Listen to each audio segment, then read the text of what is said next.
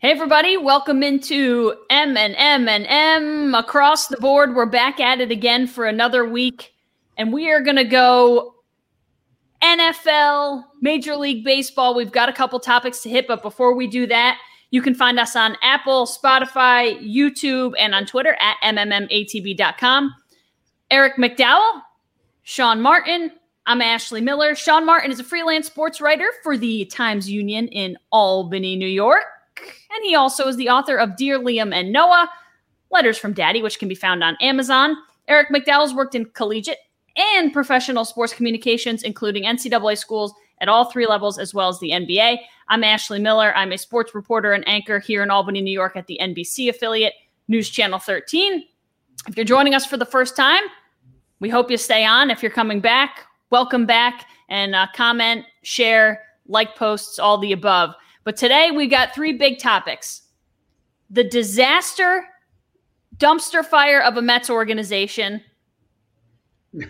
Thumbs down. We'll talk about it. Uh, we've got a big time star in what is a small town market. Mm-hmm. Mr. McDowell's hat will give you a, a clue in onto that. And we're going to go NFL preseason. Should you play? Should you sit players? And we'll do a little bit of who's been good, who hasn't. So that's where we're going to start with the New York Mets because this, guys, this topic has blown up over the last 24 hours. I mean, it started with San, uh, Francisco Lindor doing a thumbs down, then Javi Baez does a thumbs down to their own fans, and then they take it to the post game and explain that yes, this thumbs down is indeed meant for our own fans because they booed us. So now, wah wah, we're gonna cry about it and boo them. Give me a break. This, guys, how Mets is this? It, it, it doesn't get any more Mets than this. Uh, may I go? Go. Have at it. Listen, you got to be a special kind of stupid to do this, and not just do it, but then to tell everybody what you're doing. Mm-hmm. I think these players are kind of forgetting. Yeah, Mr. Cohen pays his paychecks, but who pays Mr. Cohen? It's your fans. You don't want them booing you? Hit the ball, field the ball, all that good stuff. Javi Baez is saying, "What's the big deal? We we get out seven out of ten times." No, Javi, it's eight out of ten for you in New York. You're hitting 204, Exactly. Buddy. You got it. Look, play the game and play it better. Play it to your capabilities. That's all anybody can ask for. But to do the booing thing is just so dumb. I there I is it a concerted effort to get out of New York? I doubt it. I just think these people are idiots. Eric, take it away. It reminds me this how old I am again. I see to say that a lot, but I went to the first time I went to Shea Stadium was when they had Dave Kingman and they were awful. And they had a slogan called "The Magic is Back."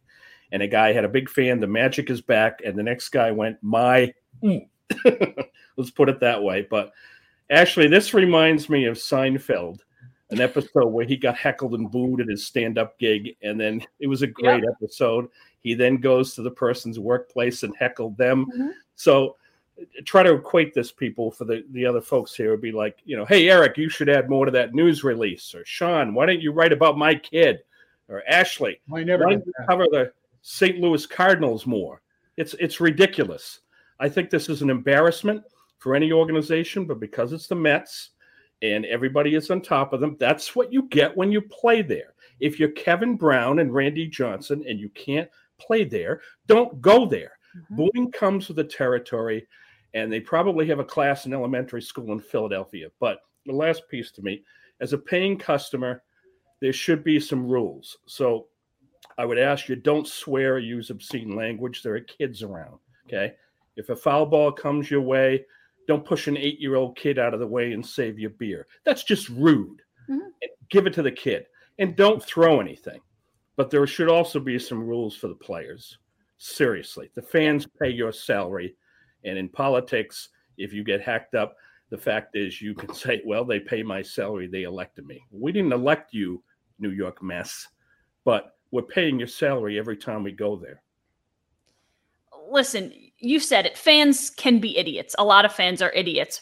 But, and Sandy Alderson said this, it is every fan's right to boo. They are paying entry to get into the stadium to see their favorite baseball team. if the Mets were winning and Javi Baez was hitting 200, I don't know that they would even think twice about it because you're winning and it doesn't matter. The Mets are not winning. They've gone from first place to third place in the blink of an eye after the All Star break in the NL East. The Mets aren't winning. The fans are pissed and they're letting them know about it. I don't care if you feel bad that they're booing you. And first of all, grow up. Like, you've been around the sport of baseball for how long? You are getting paid millions of dollars and they're paying to come see. Like, think about that. They're paying to come see you. So don't be terrible at your job. And I understand, like, when I go to my job, it's a little bit different. I'm not getting paid millions of dollars, though, and people aren't paying to come see me. So we can't equate baseball players or professional athletes at all with the everyday Joes like us. I wouldn't like it if people booed me either, but if I was getting paid millions of dollars, I'd be like, all right, fine. Hey, it's it's part of the profession. Okay. Yep. It's not part of it, it's part of the profession. and there are some fans. And look, back in the day, yeah, right here. I spent probably in 1990 or 91, I sat in the left field near the left field foul pole at Yankee Stadium, and I gave it to Mike Greenwell for three hours. was it called for? No. Was it self entertainment? Sure. Yeah. Um, but you know what? At one point, he glanced back at me with a smile. It was all part of the game. Mm-hmm. Okay. Mm-hmm. You shouldn't make it personal. Don't bring up all that stuff. But at the same time, and personally, I don't boo my teams. You know, I watch the Raiders.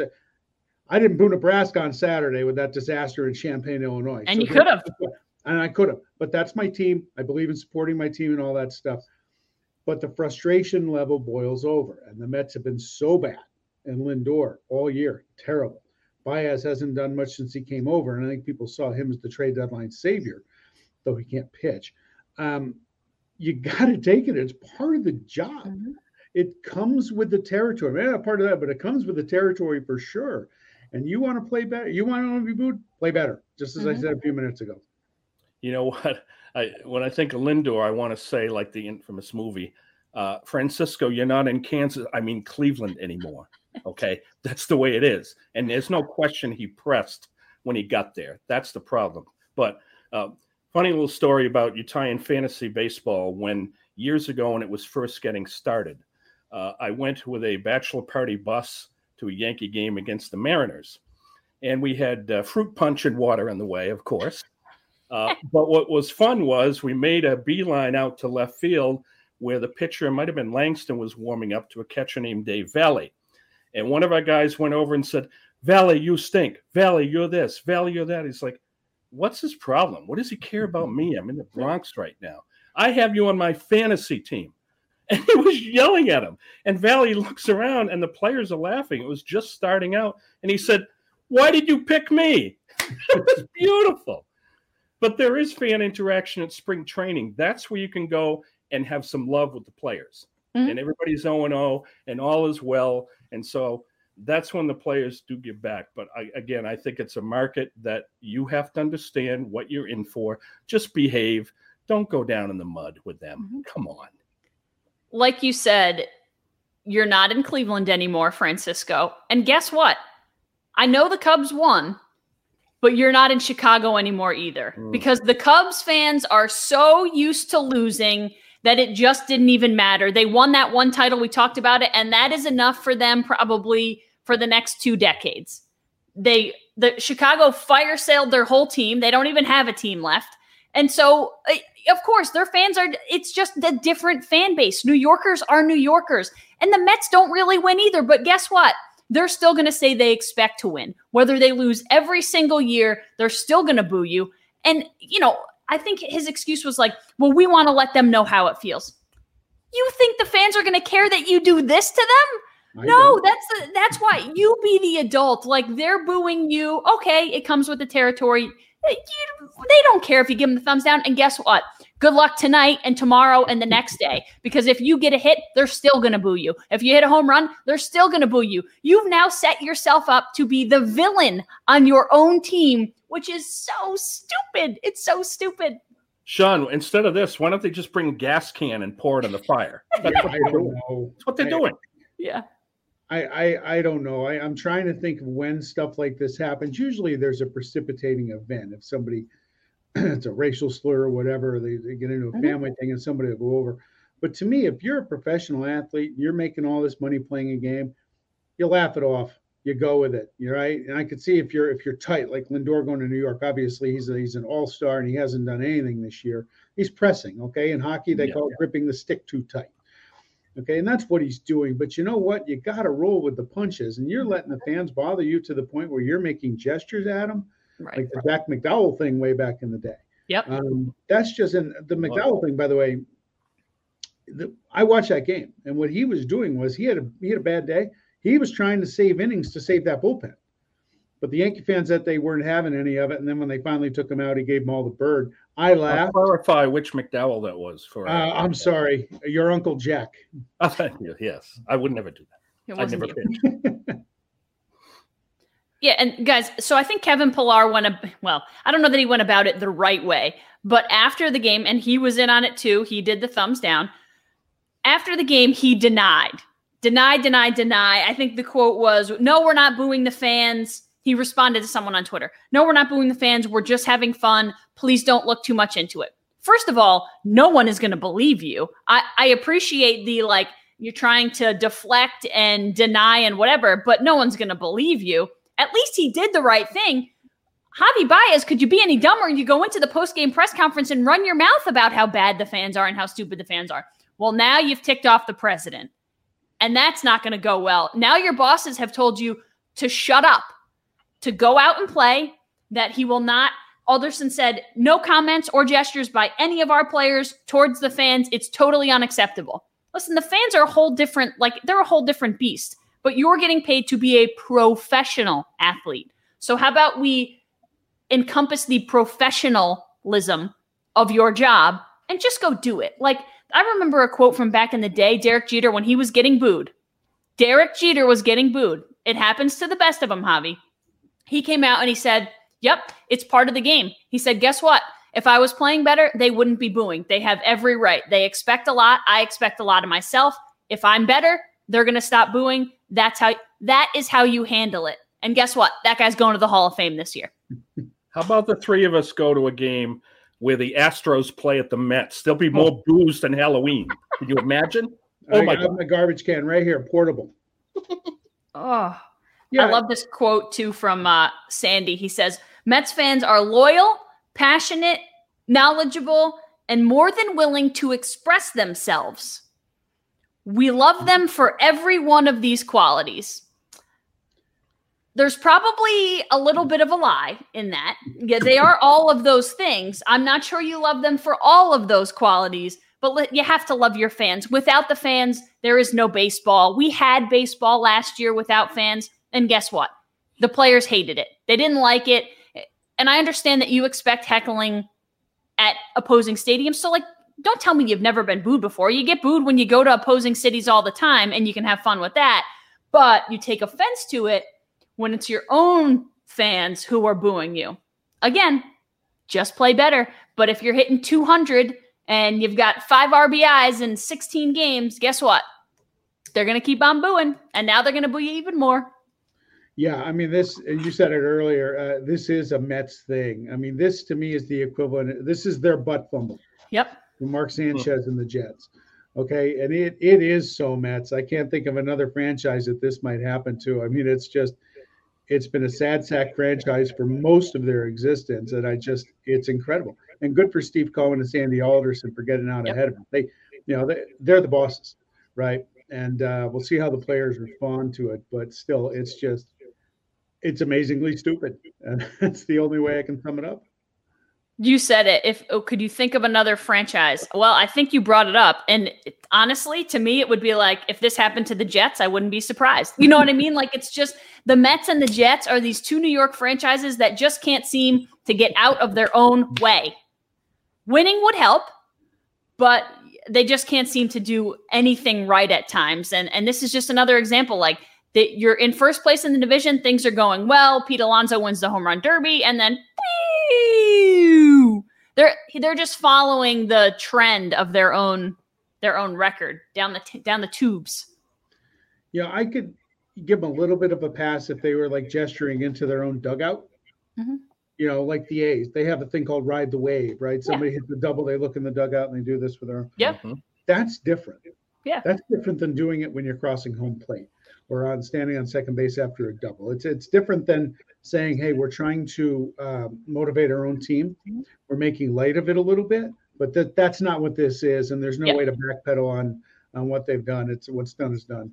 Yeah, and I think most teams nowadays, when they get hits, they'll go out and they'll shoot something at one another, or they'll, Right. you know, they're they're stir. When remember when they stirred the the Braves would stir the pot.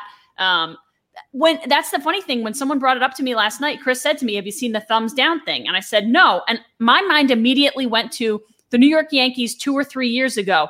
That was their positive thing. Whenever they would do something, Todd Frazier, whenever they would do something, they would go out on second base or third base, whatever. They would thumbs down. So I immediately thought, did they steal the Yankees? Like, are they doing some positive like thumbs down thing? And he's like, no, they're giving the thumbs down to their own fans. I was like, oh my god, this is this is a nightmare. The Red Sox, when they get on base this year, they've been doing this, waving to the dugout. And a columnist who probably never saw the opponent ever play that showed up that night said, Oh, he was taunting. No, he wasn't taunting. If you did your homework, you'd find that. Yep. And when they hit a homer, they're in the laundry basket. It's fun. Yeah, It's fun. That's totally different. baseball has become fun. They're like the Braves have had the panda when they had Pablo uh, Sandoval. They had the panda head for guys who hit a home run. The Blue Jays they have this like fancy jacket that they put on guys. Like uh, teams are teams are just enjoying themselves. It's not always you know like you said if you did your homework you would know certain teams do certain things and it's just all about having fun. It's not always about taunting the other team and the negative. A lot of it's trying to be positive. Who who let Javi Baez go in front of that microphone without tackling him and say, "Hey, tell him it's a team thing and and and lie." Okay, don't go out and tell the truth. Not in this case. I mean, somebody should have been on top of that and told them, uh, "Hey, look, this is what you can say about it, and this what you can't say about it, because you're going to be asked about it." Right. Do what Kevin Pillar did. Lie your face off. Exactly. Deny, deny, deny, like you said. Mhm. Well, they had the best PR person in baseball, Jay Horwitz, for years. It wouldn't have happened with him there, unfortunately. No. Eric, how would you have handled that had you been in the spot? You have uh, you had a history. question. You had a history with uh, Mr. Sprewell at your time in Golden State. I mean, what what goes on in, in the PR mind? Well, the NCAA has a 10 minute cool down period. uh, and in, in regional tournaments, uh, I remember, uh, you know, we've had to go in and I usually have the losing coach because I was older and try to handle them down. Just say, Are you ready? Are you ready? Let's go do the piece and then go back to your team. But at the pro level, it is a little difficult, but they, they need to be trained in the minor leagues before they get to the majors of how to deal with the press. You can be Dale Murphy and be very quiet, but you can also be professional. And you're going to get angry. You're going to have slumps. You're going to react to the tabloids, but you have to be trained. And in that case, I would definitely calm them down and just say, think about what's going to happen. Throw the money in their eyes. Think about your jersey and all the marketing stuff. I don't. But when they hear that and they think about what's going to happen uh, in that respect, then they'll they'll cool down a bit. And unfortunately, the business is getting a bit too young and so these players just go out and do their own thing. And, and it was very unfortunate, and it could have been handled in a much better situation. All right. Well, hey, on that note, we are M and M and M across the board. You can find us on Twitter at MMMATB1, Apple, Spotify, YouTube, and uh, as earlier noted, leave us a comment, leave us a suggestion, leave us a topic that maybe you want addressed, and uh, if we choose you, we'll give you a little shout out. Yeah, we'll give you some love. Yeah, if you have a business you want to plug, we'll go ahead and plug it. We're we're pretty pretty easy going here. Yeah. Uh, let's move on. Let's stick with baseball. I see the Padre brown, and I'm not sure what you describe that color as. Atop Yeah, look at that cap. Dome.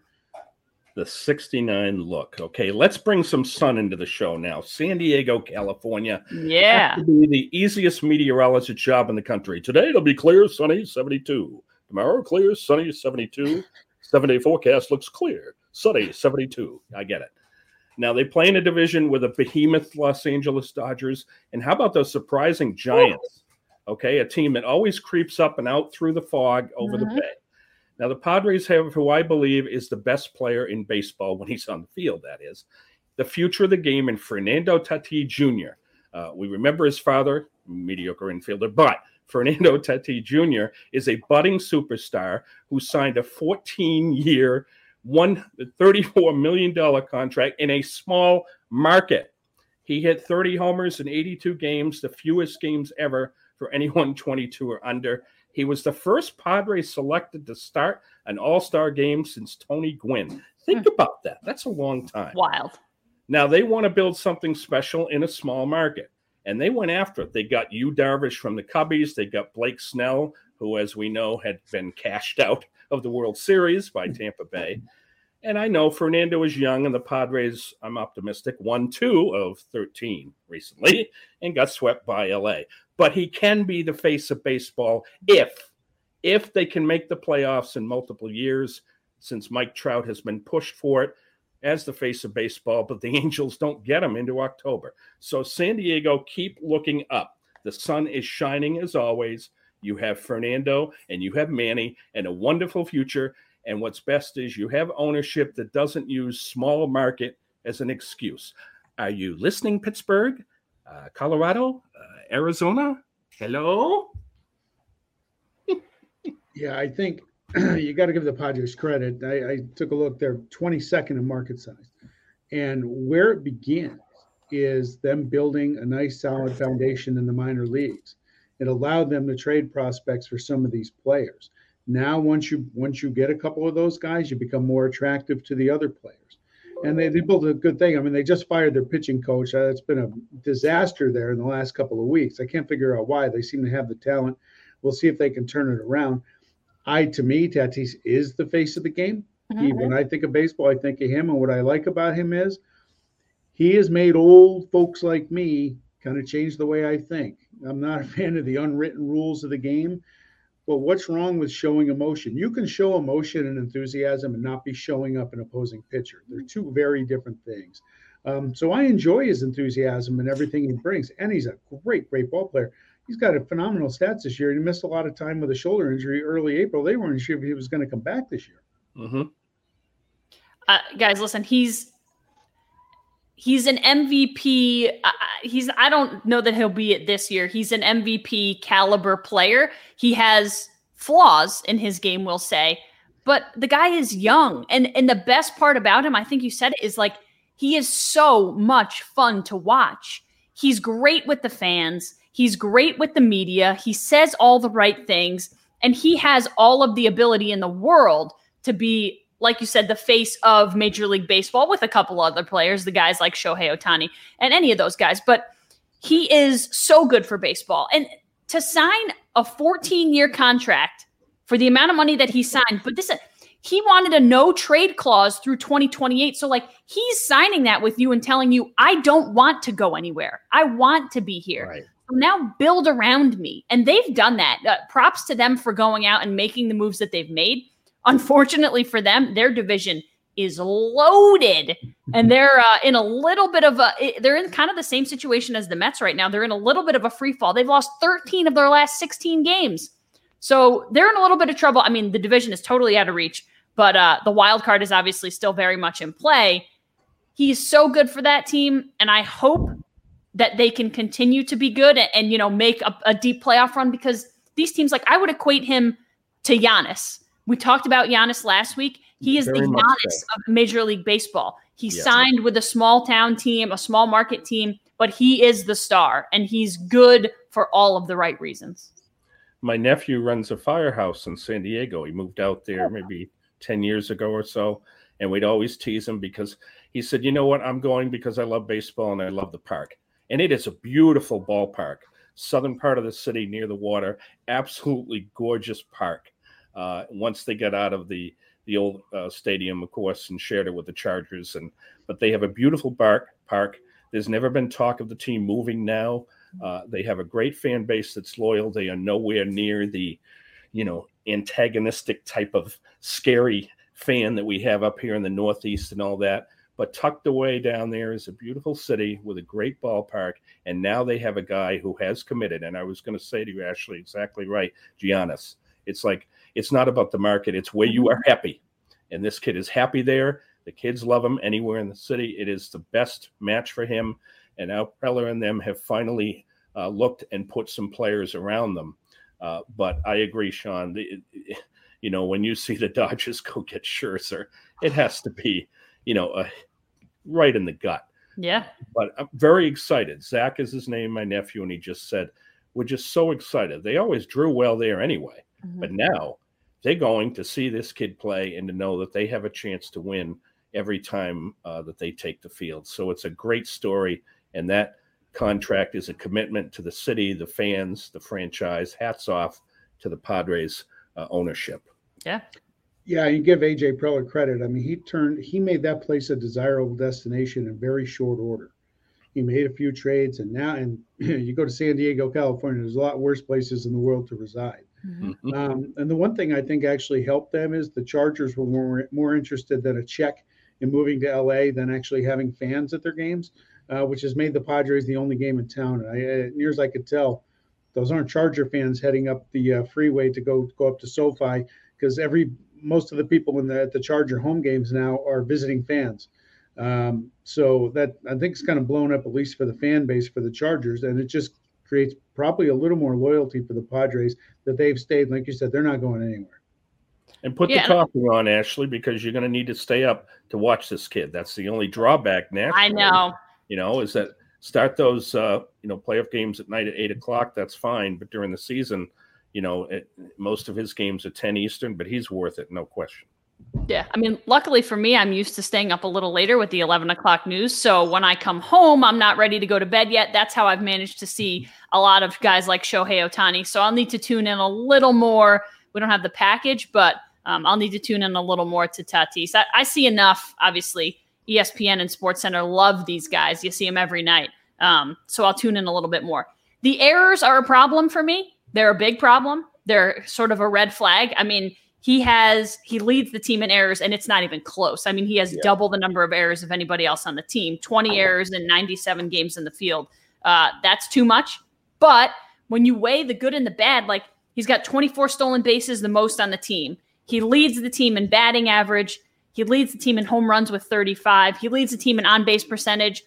So I get it, but that's not to say the good. I guess the good news is, is like this is a guy who's an MVP caliber player with some of these flaws. Imagine if he can kind of curb the errors and, and do a little bit more in, in terms of defensive fielding if he can improve that, there's no telling how good this guy could be. So that tells you another things like he hasn't even close to reached his potential, specifically in the field, which is kind of amazing. Yeah, and that and that can be worked on. That's an off-season thing. Uh-huh. You can work yep. on that. Maybe he's just got to settle down a little bit. he does make some some brilliant plays out there, but yeah, it's the routine plays. But again, with experience, a little more attention to detail in the offseason and spring training. He can work on that. And he seems very committed. And he, mm-hmm. His dad played in the big leagues. He gets it. Okay. He's been around. He's probably been around baseball his whole life. So I, I would think that that'll just get better uh, for him going forward. And hopefully that shoulder, they can get it fixed to where it's not a not a chronic issue and something they have to worry about uh, anytime he takes the field. Well, I couldn't even bend over, never mind get a ground ball with the stuff that he wears, his bling.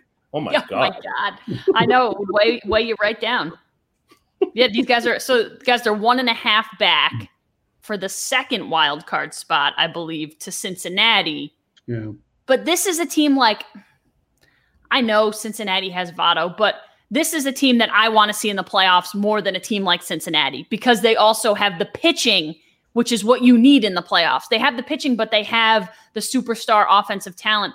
And guess what? For the first time in a million years, they're selling jerseys. Like Tatis is easy to sell. Machado is easy to sell. Like these are guys that people want to represent their team, but this is a team that I want to see in the playoffs. Yeah, I hope they can make it. I, I like the Reds. I like watching the Reds, like Votto, mm-hmm. Sonny Gray. They got some nice players there, but San Diego brings a star mm-hmm. marquee name, and that's what they've become. And seeing them in a wild card game against either the Dodgers or Giants, anytime you get rivals together, it's even better. Oh, I think they'll get it together. They're, they just can't be this bad. And I think that their their biggest problem was probably Larry Rothschild was terrible his last couple of years with the Yankees. Um, not sure how he keeps getting jobs, and then maybe he's done. Sorry, but numbers don't lie. Um, but hopefully they can turn it around and make that last run to get into the playoffs. It'd be fun to see them play, and that's where you want to see. Eric, you brought up Mike Trout earlier. Mike Trout's had what one playoff game? Yeah, it's great. You you want to see the best players in the biggest moments. So hopefully the Padres can get back up there. And Hosmer has been in the World Series, as we know, yep. the title. So they do have guys that have been there, done that, and they're going to need to uh, really step it up. But they're having a slump. It's a long year. Get the slump out of the way come September. Yeah, I'm, i know you brought up Larry Rothschild, but like these are guys that have performed before, and all of a sudden you fall off a cliff. Is that the pitching coach's fault? Like, what is he doing something differently that has caused all of these guys to all of a sudden perform poorly?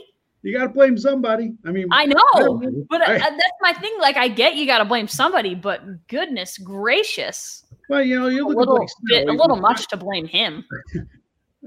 That's how I roll. Blake Snell was a Cy Young winner in Tampa. They chased him yep. out because they mismanaged him and they stuck to their playbook and cost themselves a World Series last year. Blake Snell's actually turned it around in his last couple of starts. He was horrific through the first few months of the year. I don't know if it's mm-hmm. a confidence thing or just just he had changed his repertoire a little bit or changed his approach, but it seems like he's gotten it fixed, which is why I think they can get back and make that run. Um, you know, I don't know what their schedule looks like. Hopefully for them, they got they got some Diamondbacks and, and Rockies uh, to go with the Dodger and Giant matchups. Um, but we'll see. But again, they they have the best player and they have a lot of good role players. Manny Machado has only been brought up once, I think, in this this whole segment. He's an all star for sure mm-hmm. too. Yeah, and guys, uh, I think people forget like they did this with tr- the ability to take homegrown prospects, and like that Blake Snell deal happened because of homegrown prospects. Got teams wanted some of those guys, and so while they did use some guys who were came up through the system, they also used other guys to trade away to get some of those big names that have complemented this team so well. So let's hope we see them in the postseason. If not, I think we will see them next year, the year after. This is a team that cannot be held out of the postseason for too long because eventually the Dodgers will no longer be the Dodgers. And the Giants don't show up every year. They generally show up every other year, yeah, as was classic World Series. So yeah, I agree. No smog in San Diego. That's good I would love to go to San Diego. What you know what? If you guys want to send me on assignment, I'll head out there right now. Sure thing. Sure thing. Hey, we are just a reminder, MMM across the board. Once again, Twitter at MMMATB1, Apple, Spotify, YouTube. And if you get to YouTube, please uh, please sub- subscribe. You get a notification every time we post a new episode. This is episode six. Six. I, I wasn't going to say because I couldn't remember. Number six. All right. We're also a short time away from the opening of the NFL. And we're coming off the last weekend of preseason football. Thank God they cut it from four to three oh, here. Thank God is right. But thinking about it over the weekend, it's an interesting dynamic. Do you do you play your starters? Do you not play your starters? I know speaking as a Raider fan, they flew 50 people to San Francisco or to Santa Clara yesterday. They left everybody home. Derek Carr saw no snaps. The Raiders are going to be rusty their opening week, but mm-hmm. is that better than running the risk of getting your better players out there, kick the rust off their tires, and then you're Baltimore and you lose J.K. Dobbins for the year. Football's a tough physical mm-hmm. sport. Mm-hmm. It's made it's played by tough physical people. Injuries are part of the game. Risk versus reward. Thinking what you two think is it is it better to be a little rusty on opening day, but everybody's there? I don't know. We will get back to this Godzilla Media podcast in a moment, but first, let's give love to our partners, Johnstone Supply in Troy, 6th Avenue. The seasons are starting to change here in the capital region, and you need to make sure your home is prepared for those changes. How do you do it? Air conditioning, ventilation, everything in your home the way you need it. Make sure to check with the experts at Johnstone Supply in Troy. They will help you to make sure your home is up to where you want it to be. Give them a call today just to check in 518- 272 5922. 518 272 5922. Or check out their website, johnstonesupply.com. I've been in the spot before. I'm always asking questions. HVAC supplier service industry guaranteed to help you. The spot's Johnstone Supply. Say what's up to my guy Tom. He's probably working there talking smack about his fantasy football team, how he thinks he's going to win the Godzilla Media League this year. Indoor air quality, parts, heating, AC, your spot is right there. Don't forget about the Fujitsu ductless splits, and they're now carrying the J Series VRF systems for more efficiency and flexibility. And Westinghouse made by Fujitsu for that more basic, cost efficient option. It's Johnstone Supply in Troy, helping you with the seasons changing to make sure your home is prepared for those changes. Also, we want to give love to our friends at Mohawk Honda. The summer is basically over. We got a few more days left. But selection has been king all summer long, and some of you waited to the last moment to make that change for your vehicle. Time is not out yet for you. Mohawk Honda is always willing to help you. Freeman's Bridge Road, right there. Stop in, say hello. Check them out on social media as well to find out about the new brides they have for you. For some of you, are going to drive there and trade in your vehicle and get exactly what you want for your money back. They're going to put money in your pocket and they're going to have the inventory that you need. So many people this summer I've heard just can't find the vehicles they want in upstate New York. Stop wasting your time going to the spots that they don't have your stuff. Go to Mohawk Honda. Will they have exactly what you're looking for when you make that move? Shout out to my guy, Greg Johnson, crushing it over there. Ken McKenna, Brian McKenna, the Ellis's, and more. When you stop in, make sure you say, hey, I heard it on a Godzilla Media podcast. I was listening. These guys have been talking about it. They have the support. We have the support from them. We want to make sure you listening will get the same thing. We know you will. Simple as that. Stopping in a Mohawk Honda, saying you heard it from a Godzilla Media podcast, and driving off the lot with the vehicle that you want, getting ready for the fall road trips and more. It is Mohawk Honda where they always go out of their way to please you. Now, back to this Godzilla Media podcast. Well, you, you have to have a preseason. We know that. Mm-hmm. And because players need reps, they need reps with the first team, second team. The only way you can do it is game conditions. So I understand cutting it down to three, but you have to see these guys live. You have that mini camp for the rookies, but you got to put them in the environment in a in, in this situation. And I like the joint practice thing. I think that's effective. Yep. You know, where teams practice together. We saw the Patriots with the Giants do that. So they get conditions similar to, you know, how baseball has a simulated game or rehab. Well, this is what this is like. It's like a simulated game. But the injuries happen. You mentioned it, Sean. You know, look at the Jets already. Sorry, bad news again. But Carl Lawson, a ruptured Achilles. Okay big defensive end. It happened at a joint practice. Mm-hmm. So Eric, you're saying joint practice is good, and then he blows out uh, his Achilles, and he's gone for the year. Yep. Yeah. Uh, but the injuries will happen. I, the thing that really stands out here, Trevor Lawrence went 11 for 12 for 139 and two TDs for Jacksonville recently, while playing with an offensive line that had four or five starters hurt. Yeah, one guy, one starter was out there. One starter, and you have to have a solid backup QB. We know about that too. Like Atlanta lost AJ McCarron behind Matt Ryan. So, you know, short of playing flag football, it's a tough call because you have to have the preseason games. You have to expect that players are ready to roll. And unless it becomes flag football or they stop looking at their off-season conditioning program, uh, it's never going to end these injuries. It's sad. Yeah, I think my biggest thing here is you have to treat players differently. You have to give guys who are Aaron Rodgers and Tom Brady and all of those guys, they will never see a preseason snap, and th- nor should they. Um, guys who are, you know, MVP candidates, former MVP winners, guys who have been in the league 10 years plus, they should never, ever see the field. Mm-hmm. But I also think you should in a lot of ways group in like your number one receiver. And I'm not talking rookies.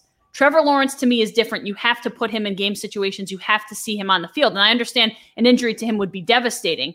But J.K. Dobbins was the best running back in the NFL last year. I wouldn't have put him on the field. I wouldn't have put I wouldn't put a number one receiver on the field. I wouldn't put Tua Tagovailoa on the field. There are certain guys who I would not put on the field. Daniel Jones still has a lot to prove you put him on the field. So I just think it's so important for teams and they can't get upset about it. Like certain guys have earned the right not to play in the preseason because they have nothing left to prove. You do not need to see anything else from them. All rookies, I don't care how high you got drafted, I understand playing them. And Eric, you mentioned it. They put Trevor Lawrence out there with one starting offensive lineman. Listen, they're all football players. They should all be able to block. And but they just Urban Meyer did, yeah, Urban Meyer did say like, eh, I thought about it because I thought, well, do we really want to throw him out there with four backup linemen? But what happens in the regular season when four of your offensive linemen go out? Somebody's got to block for him, and guess what? He's not coming out of the game. He's going to be your starter all year long because, oh, by the way, they traded Gardner Minshew, so there is zero quarterback competition there. Not that we thought there was one, but they're getting they were getting rid of it. So I think there are guys who you need to treat differently, but there are also guys who just have a lot to prove. Like Cam Newton and Mac Jones is a quarterback battle. You yeah. got to see both of them. If you don't know, you have to see both of them. Well, Aaron Rodgers, Tom Brady. I'm sorry, but Sean, look at how Buffalo. What you're saying, Ashley's point is that they sat Josh Allen and Mitch Trubisky. I think all three of us were not in his fan club. Does have something to prove, Mhm. and he's been doing great. So it's a great point, Sean. Right? Yeah, Yeah. they've played Allen more than they should have, though. I think he played a lot in their last game. If if if I were a coach, I would want to see my first team maybe one series, max two series. Maybe. Back in the day, the third playoff or third preseason game, you'd get your starters the first half and get them out of there. I don't Mhm. think you need to do that much, especially as you said, Ashley. You it, you treat everyone differently, mm-hmm. right? If someone's a veteran and you know they're going to be prepared, that's fine. But some teams like the Jags, okay, you got you got guys missing, but you need to build some cohesion there. You got a new coach, everyone's getting used to each other, and there's only one way to get that. I don't think it's joint practices, and I don't think necessarily just scrimmaging against your own team. You got to get out there in live action and with, with mm-hmm. the speed of the game, which is very difficult to simulate in practice. So we'll see. I don't know what the right answer is. I know some teams are going to be healthier than others, but are they ready to play? And this is the NFL, and if you're not ready to play, you're going to get exposed Mhm. quickly. Well, That's actually, do we need a minor league for football? because look at the Colts. You've got Carson Wentz you traded for. Well, that tells me I'm going to get some backup quarterbacks Mhm. because I'm not counting on him for the whole season. So then they have uh, Sam Ehlinger was the backup. Now he sprained his knee, so they're going to put Jacob Eason in. Mhm. Okay. Now his father, by the way, is Tony Eason, but not that Tony Eason. But this is the problem: is that depth charts. People wonder why in the media or PR that we have depth charts. This is why you have depth charts Mhm. because then you can see who's coming in when that guy's out. What do you do, Ashley? We get a minor league team to do this?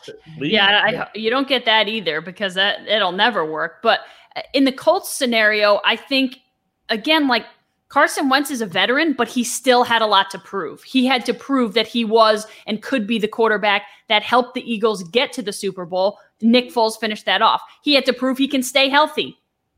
Couldn't prove that yet. I mean, he'll be back, and I and I understand that he still has the opportunity to lead that team, but there are just certain players that need to be out there. And for me, the J.K. Dobbins thing is, de- I mean, it's devastating to that team. I, I understand that you have Jackson, Lamar Jackson, but the ability to have a one two punch and to, when you run an RPO, for him to fake handoff to a guy like J.K. Dobbins is so effective because if he pulls it out, he's bootlegging the other way. Now he doesn't have J.K. Dobbins to, to hand that ball off to.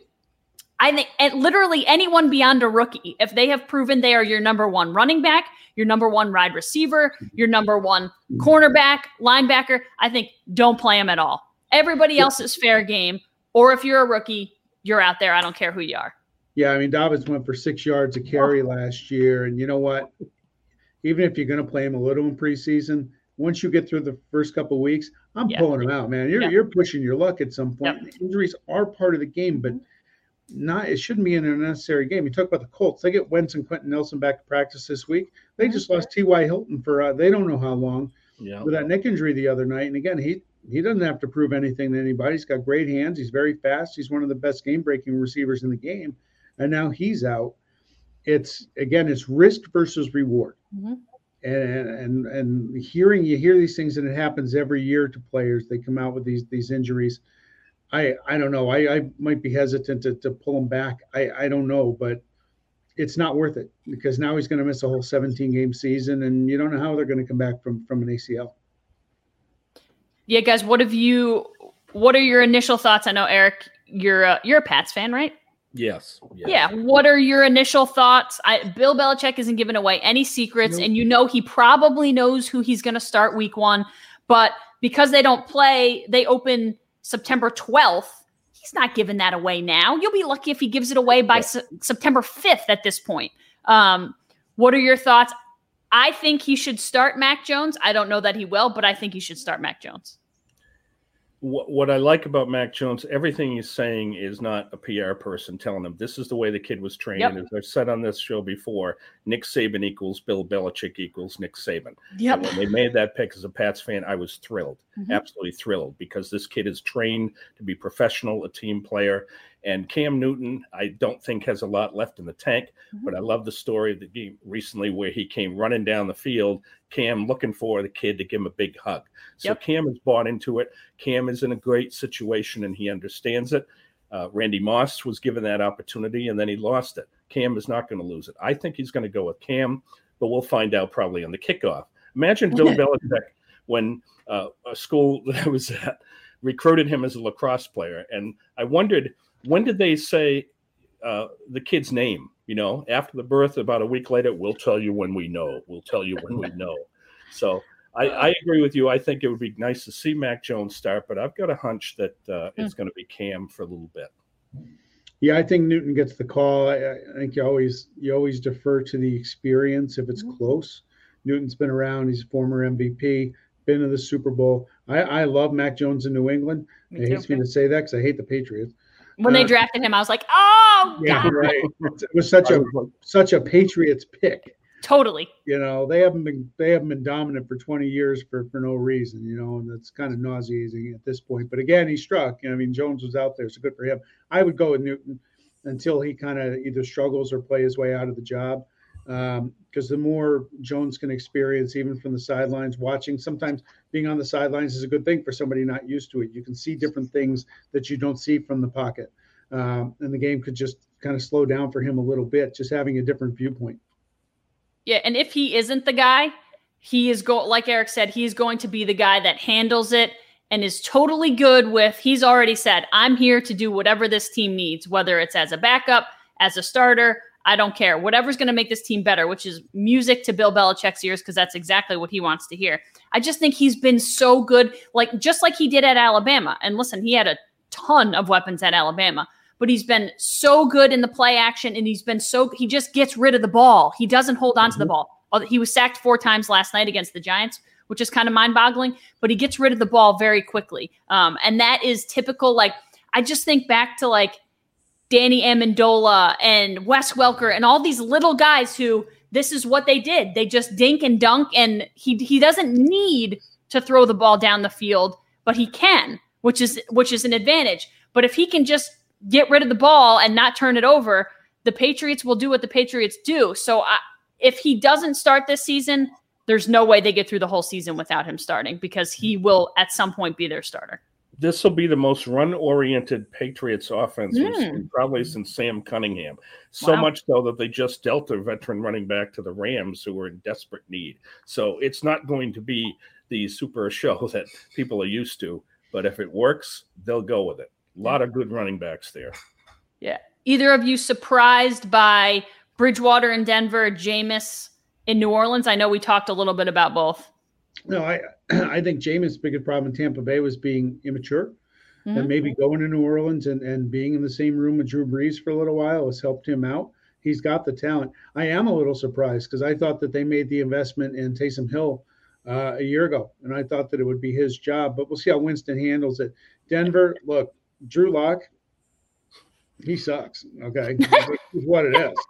You know, look, I could sugarcoat it, but why? Yeah, yeah. Bridgewater's a serviceable quarterback. You Yep. know, and, and if he's got good players around him, maybe he gets him to, to seven, eight wins. I don't think he's a playoff quarterback, but he's better than Drew. Drew Lock's terrible.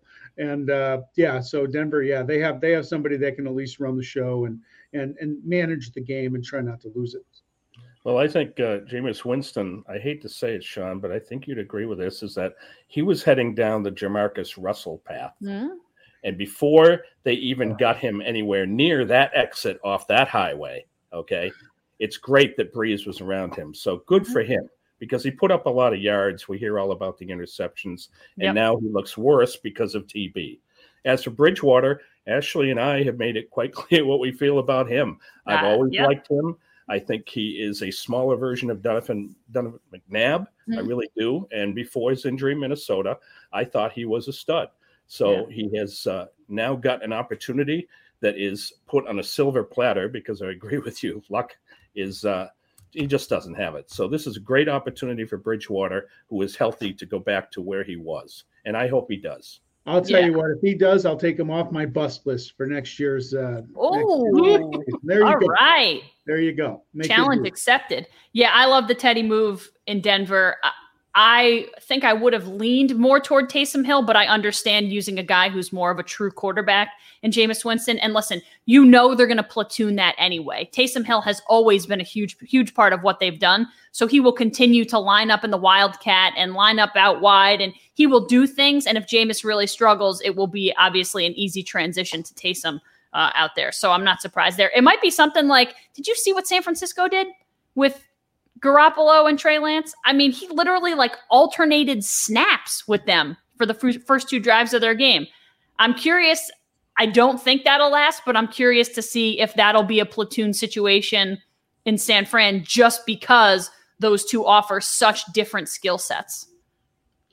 I don't know. I I would ride Garoppolo. I'm not a fan of the switching them out. It's like yeah, you know, no, me neither. You know, if you if, you have two quarterbacks, then you don't have any quarterbacks. Mm-hmm. It's the same in hockey. If you have two goalies, you don't have any. You need to have one guy, especially during playoff time, that you're going to ride. That's kind of how the NFL is. It's you know mm-hmm. I would go with Garoppolo until he shows you he can't. I mean, Garoppolo. If Kyle Shanahan's ego wasn't so big and he knew how to call a game because he's cost himself teams he's been on two Super Bowls, not one when Atlanta, but the San Francisco lost to Kansas City. That's because his arrogance in his philosophy denied them the chance to actually run the ball, which they were doing against the Chiefs at will that day, and run out some of that fourth quarter clock. And he kept throwing it. No time coming off the clock, three and out punt, and then Mahomes got the ball. And once they got rolling, you're not going to stop them. Garoppolo almost won a Super Bowl. He mm-hmm. wasn't that far off. And again, if Shanahan knew how to call a game to win a game and win a Super Bowl instead of sticking to his playbook, Garoppolo would have that on his thing, and it's a whole different conversation. Good thing he doesn't hire Mike Keenan as an offensive coordinator. Remember the hockey coach that would pull the goalie in between periods and stuff, and you lose the locker room Ashley, yeah. when you do you that can. because a team rallies around their quarterback, mm-hmm. and now they look and say, "Well, he's not better. He must not be doing well to be yanked." Mm-hmm. That's the way they look. So it's a big effect in the locker room as well. You can't do that. It really could tear a team apart. Yeah, I think it's different in New Orleans because I think Taysom Hill's skill set is very, you know, concrete and like solidified what he can do well and how he is advantageous to that team. So in New Orleans, I think it's different than what it might be in San Francisco. And I agree. I think you lose the locker room if you don't throw your throw your support behind one guy. And if that guy can't do it, okay, let's give Trey Lance a chance. We said this like if five games in, the Niners are terrible, which I don't see happening because they're so talented at yeah. so many positions. Uh, I think then you turn to Trey Lance and give him the opportunity. But I, I agree. I think they you got to give Jimmy G the chance to show you he can't do it before you make Trey Lance get in there and try to show you he can.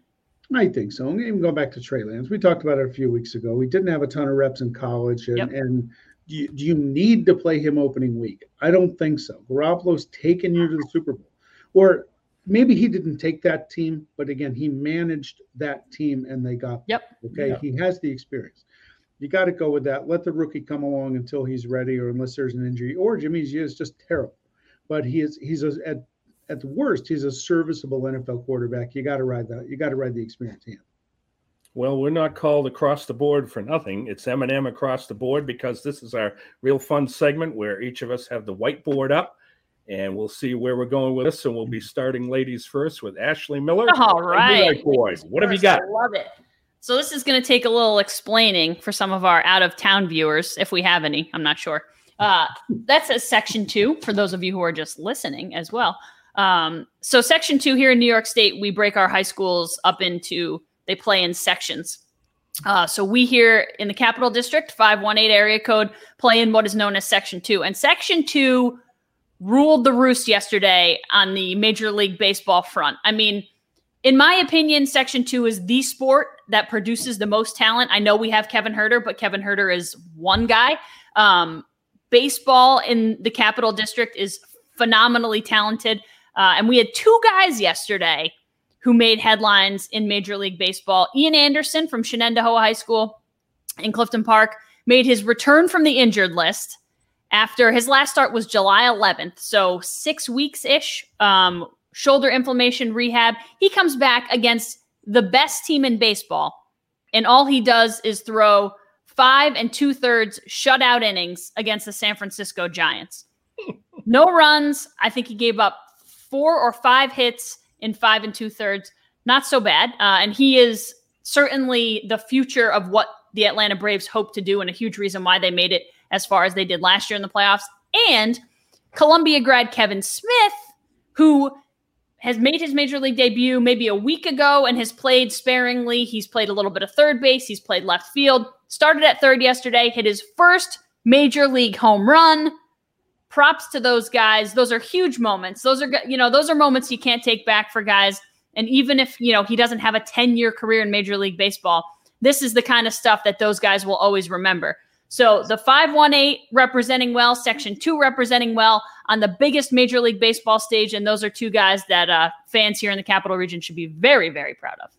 Yeah, Kevin Smith, he got his first major league hit. I like it when they the the TV crews know that the fans, the parents the are there. Yes, and show the parents. And then he had a highlight real worthy play at third base the other night. That uh, great diving play and a throw to record the out. So good for him for getting started. And Ian Anderson's a great talent, third pick of the draft a few years ago, and he's fulfilling that promise for sure.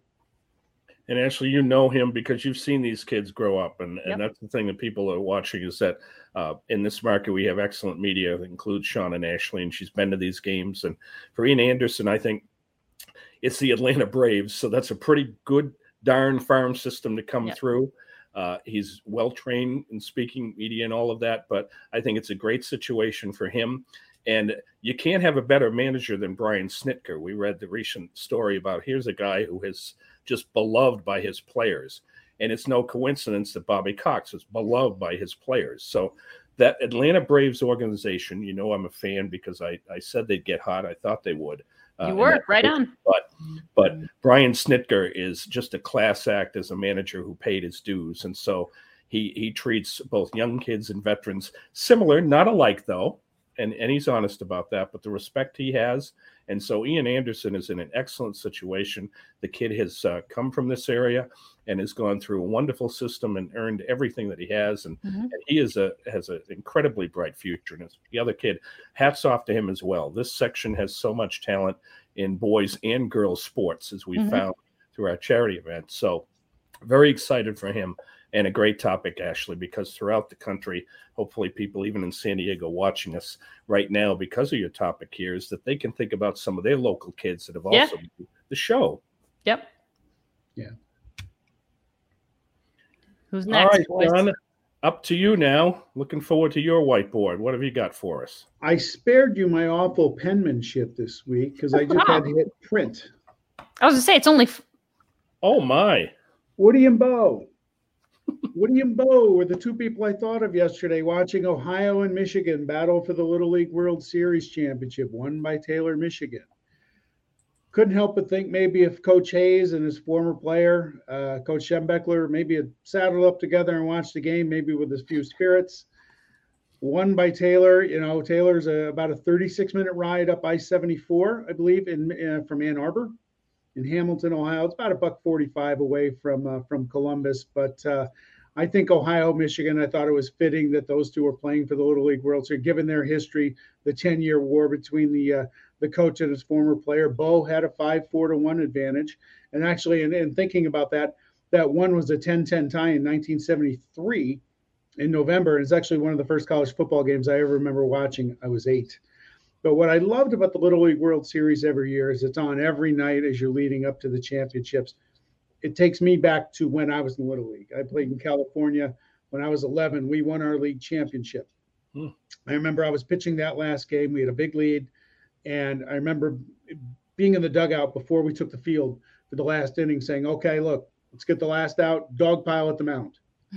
Okay. Because you, you you live for that. You dream about that. Every kid, you're watching the Little League World Series, play, you dream about that. You hit the walk-off home run or celebrating at the mound. The funny part about that game was I struck out the kid. His name was Mike Gianelli. I remember that. This is the highlight wow. of my, my athletic career was 11, 11 years old. I struck him out, and the whole team ran to the mound to celebrate. And I was so excited, I ran toward the dugout and I missed it. I mean, it was scripted, and I just we planned on meet at the mound. Yeah. I took off for the dugout. I was so excited. But every time I I see the Little League World Series, it's it's baseball to me in its purest form. Yep. Okay, these are kids, and they're playing a game they love, and they're having a good time. And for the teams good enough to get to Williamsport or even get on the road to have that experience, that's invaluable. And that's an experience that you're never going to be able to take away from the kids, and not just from the winners, but also for the teams that that don't get there. That that at least they have that experience and they have that bond and that camaraderie that they can take with them. And it's just it's magical. And it takes me back again to when I was 11, it's 44 years ago. Um, it's just it was a beautiful moment and I enjoy watching it again with Ohio and Michigan. I thought of Woody and Bo and and and the whole deal when I worked up at New Hampshire, I think it was Dover had a team that made it to the Little League Series, and we had um, our department had a softball team we play in the summer, and we allowed his kid as he got older. And I, I said to him, "You realize here in, now in New Hampshire that you'll always get a free lemonade, and as he got older, you'll get a free cocoa. And now that he's in his thirties or so, you get a free beer because there's celebrities in these small towns, and you could." He loved talking about it, and. Uh, not all of them make the majors, but Sean, you're exactly right. That's not what it's about. Mm-hmm. That's what Rob Manfred has to be put into a room and the marketing people and just watch the joy of those kids because we all played baseball, softball, we all had that. And the game's future is right there with those kids. So I am not uh, one of those people that think it shouldn't be televised or that it's not good. I'm sorry. It is good to see those kids, and hats off to getting all those games on national television so we can see uh, what baseball is really all about. And you're not going to get any of this. No, none of that. Well, you hope not anyway. yeah. Right. I, I'm not going out to cover little league games as part of my job because that just opens a whole nother can of worms, and I don't want to do that. But I think you use the best word, Sean, pure. I think when I always think of this, it's like it's so organic. The the Little League World Series is it's just everything about it feels so good. And whether or not, like, listen, it's not the best baseball in the world. I get it. They're 12. They're not major league baseball players, but it's good baseball for 12 years old. And this is what they live for. This is the only, at this age group, like 10, 11, 12 years old, this is their only shot to get to Williamsport. So they know how important it is. And you can tell that. But the other thing, like, a kid had, I was watching the consolation game yesterday, I believe, and the kid is rounding the bases after he hits a home run for Hawaii, and he's getting fist bumps from all the other players on the South Dakota team. Like, what in the world? These kids are, I mean, they're way nicer than I ever would have been. But it's at the same time, it just makes you smile. Like, they're out there having fun, they're really enjoying themselves. And even if you don't love like watching 12 year 12 year olds play baseball, you gotta love some of the storylines. Like how how much do you remember Mo'ne Davis? Mm-hmm. Dan, remember mm-hmm. Danny Almonte? I mean, what a yeah. scandal that like. And I'm not saying it's always good, but like Danny Almonte, Mo'ne Davis. There's a girl I think her name is Ella Bruning. Yeah, I want to say Bruning, the catcher. She's awesome. Unbelievable. I'll be honest with you. When I think Chris Drury, I don't think former Avs player or New York Rangers executive. I think yep. Trumbull, Connecticut, world yep. champions. Todd and, Frazier, same thing. Like you, these are guys that you remember from the Little League World Series, which is so cool when you see it come uh, full circle. So I am also not against it. I love yeah. seeing it. It's just kind of fun. Kirkland, Washington. I think his name was Cody Webster. He was like six foot eight, three, a great pitcher, and hit a 800 foot home run to help them. And that was back in the day when Taiwan seemed to win every year. So yeah. it was like David against Goliath every year to see if see if Team USA could uh, could pull it out. So it's it, yeah, it's a lot of fun. It's played in a ballpark that's it's perfect. You know, yep. you don't overflow the crowd. You got people sitting out behind the bleachers in their seats and running for home run balls. It's magic. And again, that's what baseball is. Well, for my whiteboard, I'm going to speak from the heart. Okay. Um, at the time we're taping this. So, uh, Drew Brees. Drew Brees, New Orleans needs you again. Yep. Drew will be remembered for helping to revive the Saints franchise, we know, in the city of New Orleans in the wake of Hurricane Katrina. Hard to believe when he and Coach Sean Payton arrived. It's hard to believe 15 years ago. Now, that duo led the Saints to the NFC t- championship game that first year and won the only Super Bowl time in franchise history three years later. And he would be the first to say that New Orleans revived Uh-oh. him when a chance. Now, I was fortunate to have met at a convention uh, Drew Brees, and he appreciated discussing New Orleans, the city, and the people more than the Saints and the Super Bowl title. He didn't want to talk about football. He had opportunities to go elsewhere after the Charger thing, and he went to New Orleans, mm-hmm. not considered the destination of free agents then. So now he has recently retired, made his broadcasting debut this weekend for NBC. And there's no doubt he will provide even more time and care to a city that right now needs it the most. Thank you, Drew Brees. Thank He's Eric. all that is good. Uh, Drew Brees is all that is good about sports. We talk about guys like Giannis. Drew Brees is right there. I mean, he's he's everything that is good about sports and using his money in the right way to give back to a community that he knows gave him so much uh, in his athletic career. I'm sure he will do everything he can to help New Orleans, which we haven't seen. I, I haven't seen, at least personally, a ton of the the end result of 16 and, and guys 16 years later like how Yeah. august 29th to the day 16 years later from katrina to ida it's just kind of unbelievable that this city is going through it again.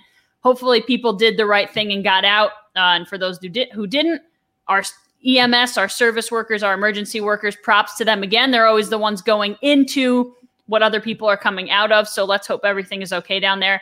But you know drew brees will be on the front lines supporting in any way he can. And I'm sure other athletes from New Orleans and maybe even around the country will do so. So, yeah, props to Drew Brees. He's a great guy. I can't wait to watch him on TV. Um, even more this uh, this summer with NBC. Sure. Eric, thanks for bringing that up too, because he he made a big impact on that city and helped bring it back because it was it was in real bad shape. Okay. And I, I know if I saw some of the footage this morning, and they're they're having a real tough time down there. Yep. So let's hope everybody's as safe as they could be. And when when we saw him in person, he's not a tall guy. He's not a No. big guy. But when he was talking about this, one of our folks said, "You are very tall in stature for what you've done." And he's a humble person. He and his wife, what they've done there is remarkable. And uh, you, we all know. Uh, I would hope most people remember the story in San Diego, the controversy hurt, and then they. I think they just tossed them aside. And there were some teams interested. Uh, and at the time, I think there were more uh, veteran quality starters around the league than we have now. So there weren't as many opportunities, but God love him. And uh, now that he's retired and does the game, you know, on Sunday nights, uh, we can imagine that he'll be right out there. And uh, it is not uh, a city that has a ton of pro sports franchises, but God love those people. They've always loved the Saints and what he did, and of course Payton, of course, and the other talent. Uh, It's what that city needed, and so it's kind of too bad that Drew isn't back this year because you know what? I'd put a lot of money on him to get them back there. Yeah, they'll need the Saints for sure again, and and everybody else, the hopes and prayers of everybody else, and a lot of support, which they will certainly get because that's what we do as Americans, right? That's what we hope people do as. Americans. Yes, thank you. Perfect. Good way to wrap it up, Eric McDowell. Uh, we are M and M and M across the board. We'll be back next week, and guys, we are going to go NFL crazy next week. Yeah, Oakland Raiders. Oakland Raiders. We'll see. Uh, we're going to break down divisions. We'll make some predictions on coaches, players of the year, all that good stuff. So we hope you join. If you want to predict now, send us your predictions. We'll take them and we'll read them on the air. So if you can get to any one of us, text, email, all that stuff, we will put your predictions on the air with us as well. But we hope to see you next week for our NFL Bonanza. Thank you for joining us. Yes. Sean Martin, Eric McDowell, I'm Ashley Miller. We will see you next week for week number seven, the Lucky Mickey Mantle. the lucky Mickey Mantle. Have Thanks a great for week, watching. everybody.